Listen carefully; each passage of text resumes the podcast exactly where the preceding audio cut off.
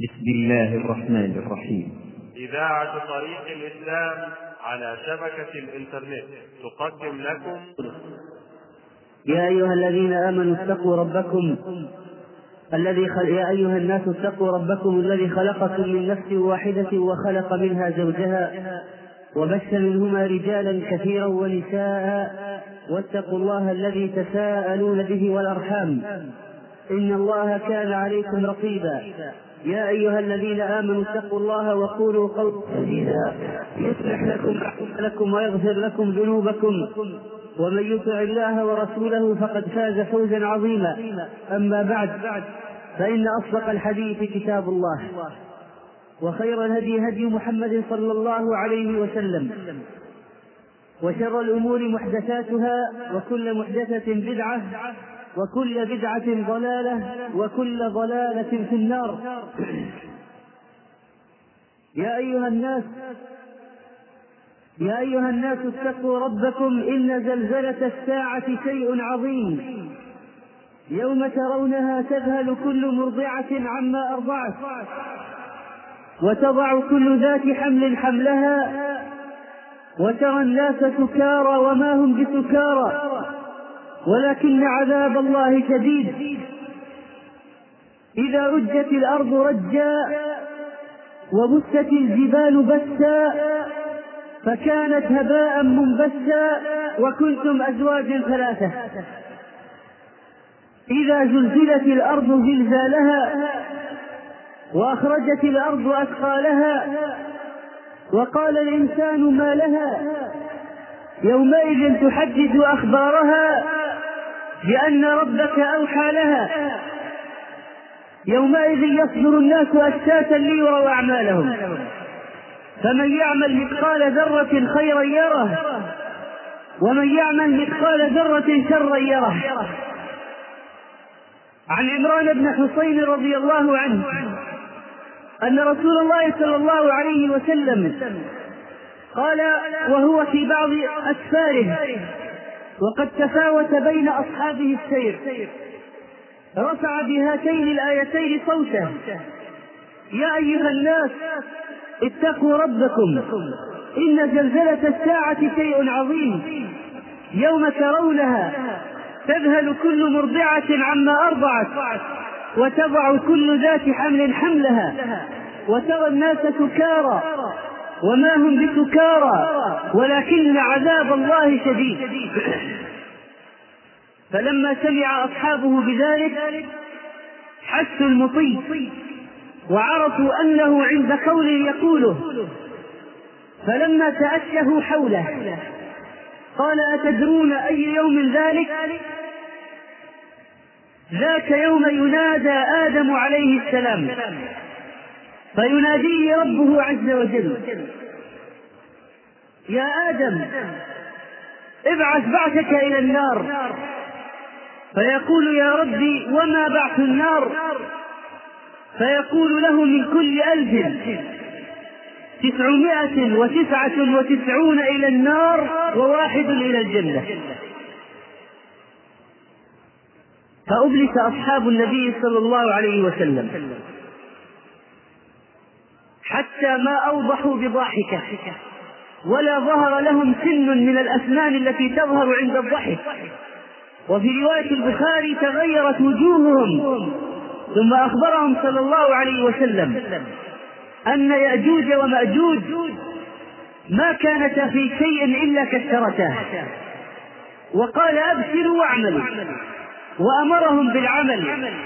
بعمل الصالحات وإرضاء الله سبحانه وتعالى. هذا الحديث رواه الترمذي وهو صحيح. فإذا من الأشياء التي تكون يوم القيامة زلزال عظيم جدا وهو أعظم زلزال على الإطلاق. تضع كل ذات حمل حملها وترى الناس سكارى وما هم بسكارى. وقال بعض العلماء إنه يكون في آخر الدنيا على مشارف يوم القيامة. فإذا تكلمت الأرض فهذا في يوم القيامة هذا الزلزال ليس من زلازلنا الآن إنما هو زلزال عظيم جدا. إذا زلزلت الأرض زلزالها وأخرجت الأرض أثقالها ثم قال الله يومئذ تحدث أخبارها بأن ربك أوحى لها. تتزلزل الأرض زلزالا عظيما وتتكلم وتخبر بما فعل عليها من خير أو شر. فيا أيها الإنسان اعمل ما شئت فإن الأرض التي أنت عليها تسكن ستحدث يوم القيامة بما عملت عليها من خير أو شر. يومئذ تحدث أخبارها بأن ربك أوحى لها. وكان الزلزال ولا يزال من العذاب الذي يرسله الله على من يشاء من خلقه. فكان عذاب قوم شعيب كان عذاب قوم شعيب الزلزال من العذاب الزلزلة. قال الله عز وجل عن قوم شعيب فأخذتهم الرجفة فأخذتهم الرجفة فأصبحوا في دارهم جاثمين. هلكوا عن آخرهم. واختار موسى قومه سبعين رجلا لميقاتنا. فلما أخذتهم الرجفة ابتهل موسى إلى الله.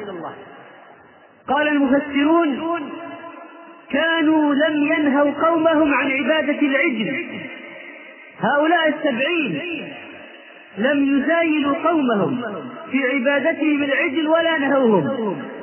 فكان هذا من أسباب أخذهم بالرجفة وقال الإمام مجاهد رحمه الله في قول الله تعالى قل هو القادر على أن يبعث عليكم عذابا من فوقكم. قال الصيحة والحجارة والريح. وقال الله أو من تحت أرجلكم. قال مجاهد رحمه الله الرجفة والخس وهما عذاب أهل التكذيب. وعن مجاهد قال عذاب أهل التكذيب بالصيحة والزلزلة. إسناده صحيح. فالله سبحانه وتعالى يرسل العذاب من الأعلى والأسفل من فوق ومن تحت. ولذلك الدعاء العظيم اللهم إني أسألك العفو والعافية في الدنيا والآخرة. اللهم إني أسألك العفو والعافية في ديني ودنياي وأهلي ومالي. اللهم استر عوراتي وآمن روعاتي واحفظني من بين يدي ومن خلفي وعن يميني وعن شمالي ومن فوقي. وأعوذ بعظمتك أن أغتال من تحتي. قال وكيع هو الخس أن أغتال من تحتي. هذا من أدعية الصباح والمساء التي ينبغي على المسلم أن يحافظ عليها. والشاهد من الحديث قوله صلى الله عليه وسلم وأعوذ بعظمتك أن أغتال من تحتي لأنه عذاب شديد لأنه أخذ شديد. ومن أشراط الساعة كثرة الزلازل. قال صلى الله عليه وسلم لا تقوم الساعة حتى يقبض العلم وتكثر الزلازل ويتقارب الزمان وتظهر الفتن ويكثر الهرج ويكثر الهرج وهو القتل. هذا من أشراط الساعة. رواه الإمام البخاري رحمه الله. كثرة الزلازل. وفي الحديث الصحيح الآخر الذي رواه الإمام أحمد وأبو داود قال عليه الصلاة والسلام لأحد الصحابة يا ابن حوالة. يا ابن حوالة. قال للرجل الحوالي. من بني حوالة. قال له عليه السلام. يا ابن حوالة إذا رأيت الخلافة قد نزلت الأرض المقدسة. قالوا هو انتقال الخلافة من المدينة إلى بلاد الشام في عهد بني أمية. إذا رأيت الخلافة قد نزلت الأرض المقدسة. فقد دنت الزلازل والبلابل والأمور العظام.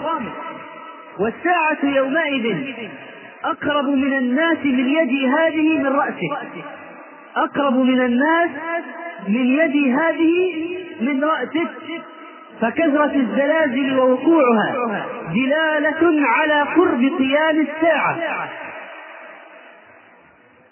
وهي من وجه رحمة من الله. الله عز وجل يكفر بهذه الزلازل أمورا كثيرة من الذنوب والمعاصي والآثام قال رسول الله صلى الله عليه وسلم أمتي هذه أمة مرحومة إنما عذابها في الدنيا الفتن والزلازل والقتل والبلايا. حديث صحيح. فالزلازل إذن آية من آيات الله يخوف الله بها عباده. قال شيخ الإسلام رحمه الله والزلازل من الآيات التي يخوف الله بها عباده كما يخوفهم بالكسوف وغيره من الآيات والحوادث لها أسباب وأحكام والحوادث لها أسباب وحكم فكونها آية يخوف الله بها عباده هي من حكمة ذلك. فإذا الزلازل آية يخوف الله بها عباده. وكون الزلازل لها أسباب يشرحها علماء الأرض المقصود به طبعا بهم علماء طبقات الأرض. هذه الأسباب لا تنفي كون هذه الزلازل آيات يخوف الله بها عباده. مثل الكسوف له سبب وله حكمة. السبب معروف من وقوع الكواكب الثلاثة الأرض والشمس والقمر في مسافات معينة في ترتيب معين. فيكون كسوفا أو خسوفا. لكن الحكمة يخوف الله بها عباده. فينبغي أن لا يخلط المسلم بين السبب والحكمة. وينبغي أن لا يشغله السبب عن الحكمة. لأن الماديين الأرضيين الذين لا يؤمنون بالله ربا ولا بالإسلام دينا ولا بمحمد نبيا. إذا عرضوا قضية الزلازل فقصارى عرضهم للزلازل فقصارى عرضهم لقضية الزلازل أنهم يتكلمون عن تحرك الصفحات الأرضية وعن الموجات والاهتزازات هذا حسبهم. لكننا نحن إذا سمعنا بها عرفنا. نحن المسلمين أن هذه مجرد قضية أسباب للزلزال السبب الدنيوي. لكن الحكمة يخوف الله بها عباده. وهؤلاء كثيرا ما يكذبون. فيقولون نتوقع زلزالا ولا يحدث. أو لا يتوقعون شيئا أصلا ولا يخبرون عنه بشيء. أتاهم الله من حيث لم يحتسبوا. فاختلطت حساباتهم. وكان الزلزال مفاجأة للجميع. لم يتنبأ أحد به. ولم يخبر عنه. بل إن الزلازل تحدث في العادة في المناطق الساحلية. كما يقولون نتيجة تحرك الصفحات الأرضية. وعند وقرب البحار ونحو ذلك. أما أن يضرب الزلزال في وسط قارة في وسط الأرض فهذا ما لم يكن لهم بحسبان. فأين حساباتهم؟ وأين تنبؤاتهم؟ لا يعلم من في السماوات والأرض الغيب إلا الله. كل هذه آيات يا أيها الناس قد خلت النذر من بين أيدينا ومن خلفنا. كل هذه أمور من الله يخوف الله بها عباده. له في ذلك حكم سبحانه وتعالى. ولذلك فإنه يجب اللجوء إلى الله. إن قضية الحسابات والأرقام ومقياس ريختر لا يقدم ولا يؤخر في القضية. الآن حصل ما حصل. والمسألة هي اللجوء إلى الله. أما تحليلها علميا وفي حسابات أرضية وقد ظهر فشلهم في كثير من الأشياء وخابت توقعاتهم بل إنهم فوجئوا كما فوجئ غيرهم. المقصود قول الله عز وجل وما نرسل بالآيات إلا تخويفا وما نرسل بالآيات إلا تخويفا لكن أين الذي يخاف؟ وما نرسل بالآيات إلا تخويفا. فأين الذي يخاف؟ قال الله عز وجل ونخوفهم فما يزيدهم إلا طغيانا كبيرا. بعض الناس لو حصلت الزلازل بعضها برأ بعض وتتابعت ليس هناك فائدة. قلبه ميت مظلم. صلب. لا يدخل إليه شيء. ونخوفهم فما يزيدهم إلا طغيانا كبيرا. ولذلك مهما حدث من الزلازل والخسف والآيات فإن بعض القلوب القاسية لن تتحرك ولن تلين وستستمر في الكفر والعجرفة مهما حصل لها. أولا يرون أنهم يفتنون في كل عام مرة أو مرتين ثم لا يتوبون ولا هم يذكرون ونرسل الآيات الآيات يرسلها الله سبحانه وتعالى للناس لأجل أي شيء؟ ليحسبوها بالمقياس الأكثر. هذا هو السبب. هذه الحكمة. إنما يخوف الله بها عباده. وما نرسل بالآيات إلا تخويفا. الآيات المقصود بها من الحكم في الآيات لجوء الناس إلى الله. تضرعهم إلى الله. فلولا إذ جاءهم بأسنا تضرعوا ولكن قست قلوبهم.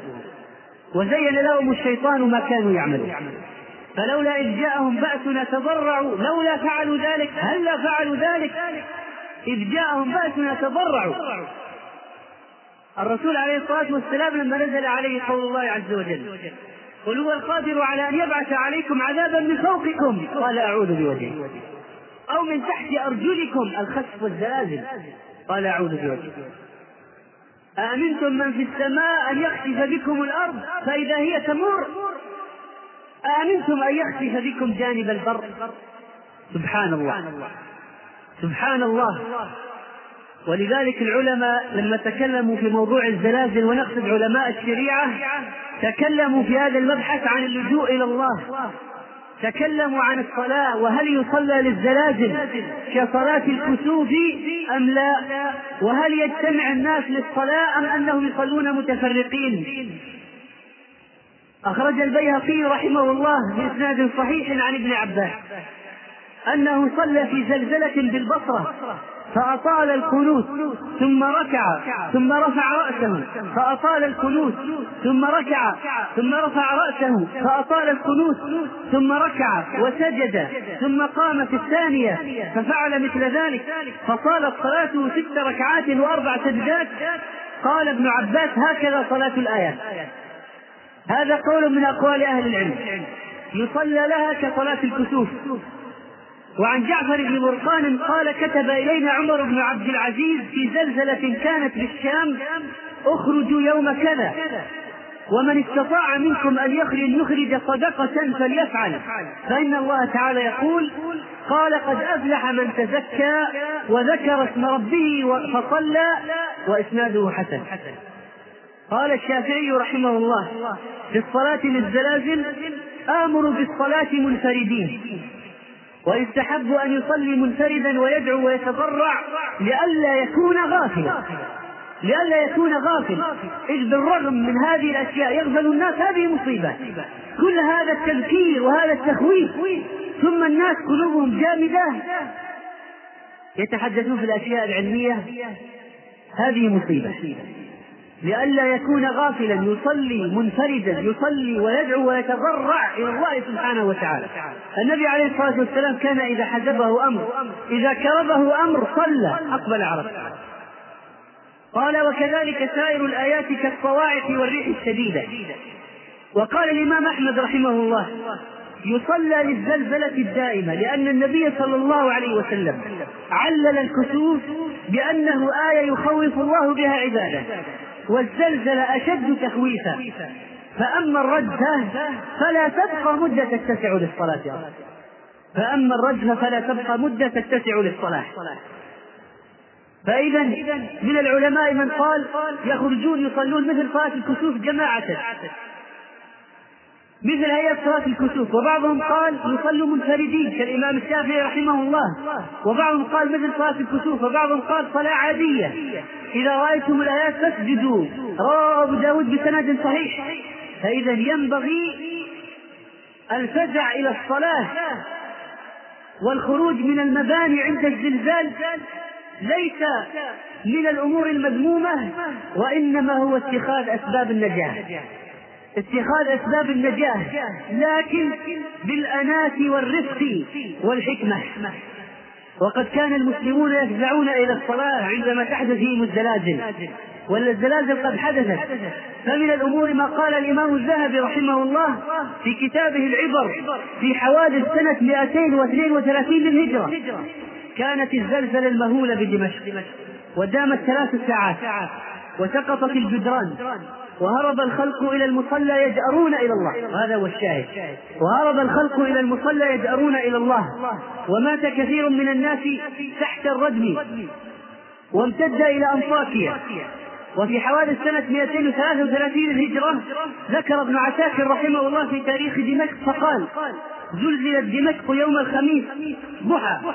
فتقطعت فقطعت ربع الجامع وتزايلت الحجارة العظام يعني عن أماكنها ووقعت المنارة وسقطت القناطر والمنازل وامتدت في الغوطة فأتت على دارية والمزة وبيت لهية وغيرها وخرج الناس إلى المصلى يتضرعون إلى قريب من نصف النهار فسكنت الدنيا. وهذا هو الشاهد. خرج الناس إلى المصلى. يتضرعون إلى قريب من نصف النهار فسكنت الدنيا. وعاد الأمر إلى الهدوء. ومن الأمور التي تندب أيضا عند حدوث هذه الآيات وعظ الناس وتخويفهم بالله سبحانه وتعالى. أخرج ابن أبي شيبة في المصنف بسند حسن عن صفية بنت أبي عبيد زوجة عبد الله بن عمر. قالت زلزلت الأرض على عهد عمر. حتى اصطفقت السور. فخطب عمر الناس فقال أحدثتم لئن عادت لأخرجن من بين ظهرانيكم. قال ما حصل إلا بسبب أمر ارتكبتموه وذنوب اقترفتموها. قال أحدثتم لئن عادت لأخرجن من بين ظهرانيكم. يعني يعظهم ويذكرهم بالله سبحانه وتعالى. يعظهم ويذكرهم بالله سبحانه وتعالى. هذا ما ينبغي فعله من اللجوء إلى الله والصدقة. وقال العلماء العتق وهو من أنواع الصدقات. فإذا اللجوء إلى الله وذكر وتضرع ودعاء وصدقات نسأل الله العظيم رب العرش العظيم أن يجعلنا آمنين مطمئنين وأن يدفع عنا الزلازل والمحن والبلايا وأن يجعلنا وإياكم ممن بات في سربه آمنا. وممن وممن حفظه الله بالإسلام قائما وقاعدا. ما ينبغي فعله من اللجوء إلى الله والصدقة. وقال العلماء العتق وهو من أنواع الصدقات. فإذا اللجوء إلى الله وذكر وتضرع ودعاء وصدقات. نسأل الله العظيم رب العرش العظيم أن يجعلنا آمنين مطمئنين وأن يدفع عنا الزلازل والمحن والبلايا وأن يجعلنا وإياكم ممن بات في سربه آمنا. وممن وممن حفظه الله بالإسلام قائما وقاعدا. أقول قولي هذا وأستغفر الله لي ولكم فاستغفروه إنه هو الغفور الرحيم. وأرجو من إخواني أن يتقدموا ليدخل إخوانهم. أفتحوا فافتحوا يفتح الله لكم.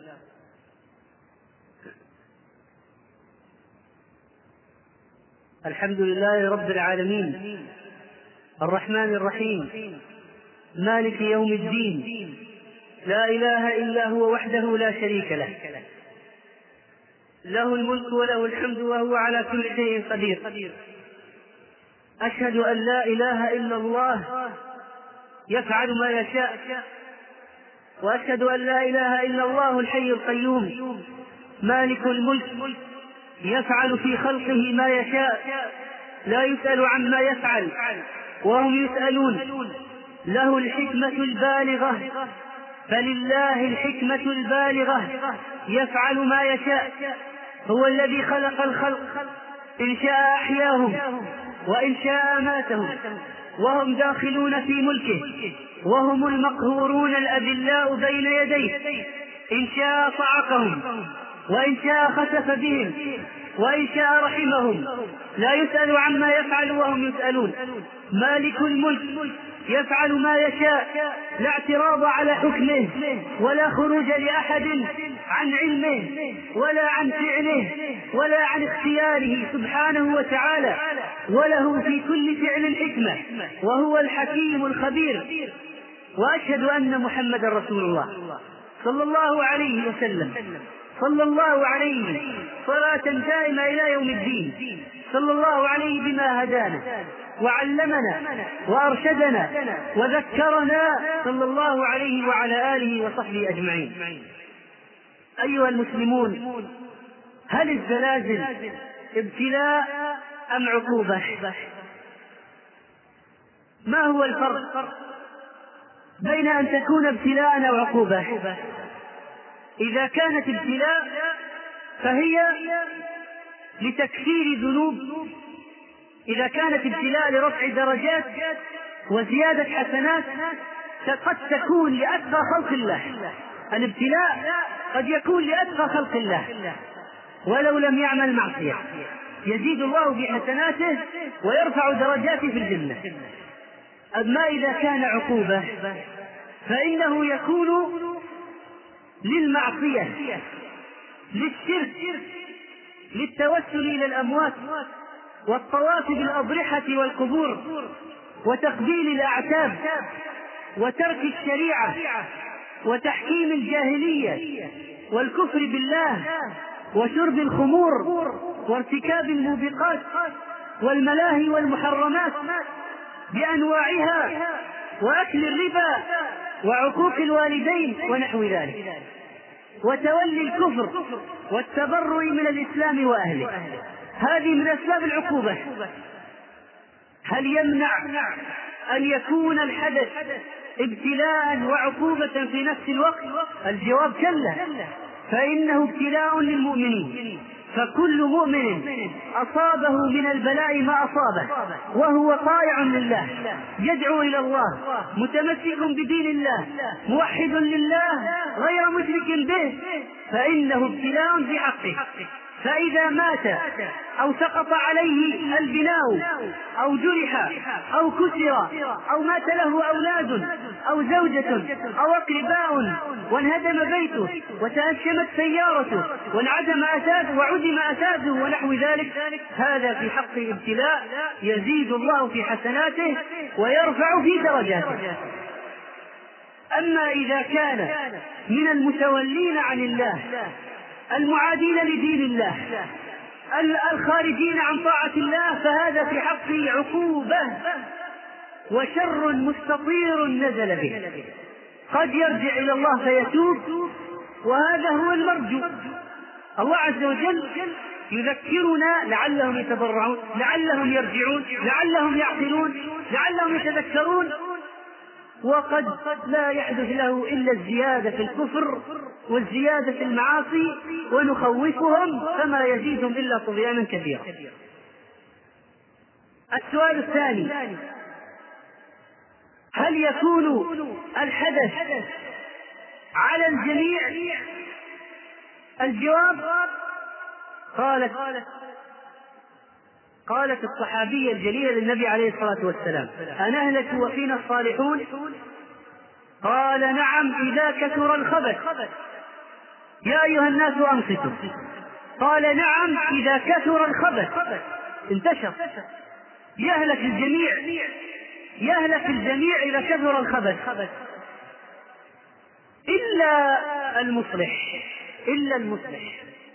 فأنجينا الذين ينهون عن السوء وأخذنا الذين ظلموا بعذاب بئيس والفرق بين الصالح والمصلح أن الصالح صالح في نفسه لكن لا يأمر بالمعروف ولا ينهى عن المنكر ولا يجاهد في الله.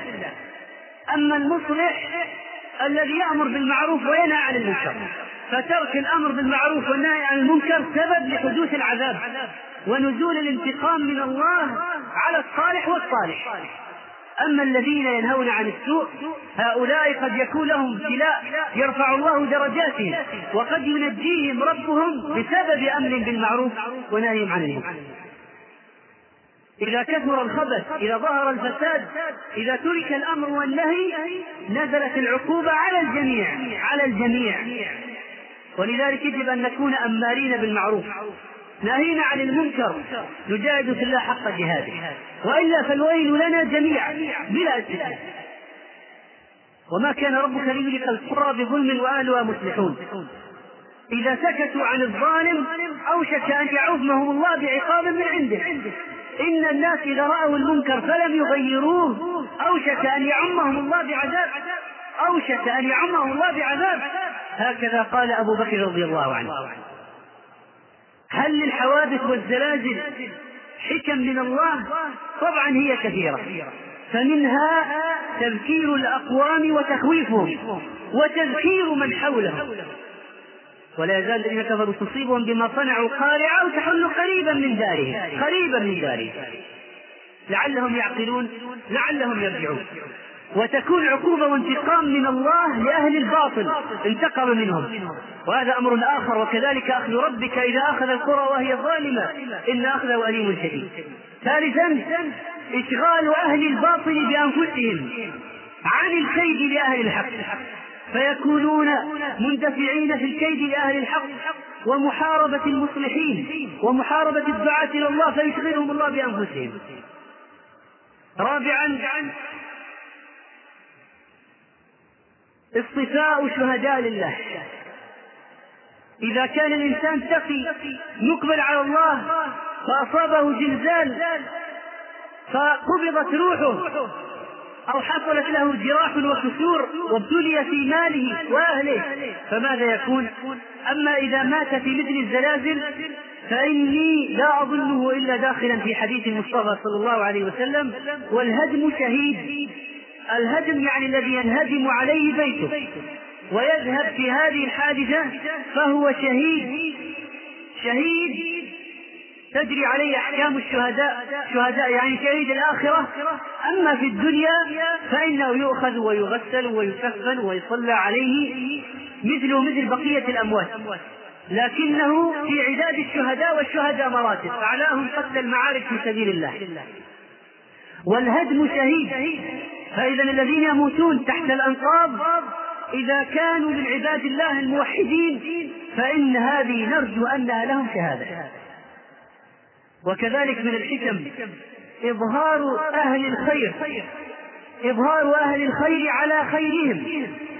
فإنكم تسمعون ونسمع جميعا ما حصل من قيام الوعاظ بالتذكير والخطباء المصلحين بأمر تنبيه الناس على الذنوب والمعاصي في البلاد التي أصابتها الزلازل.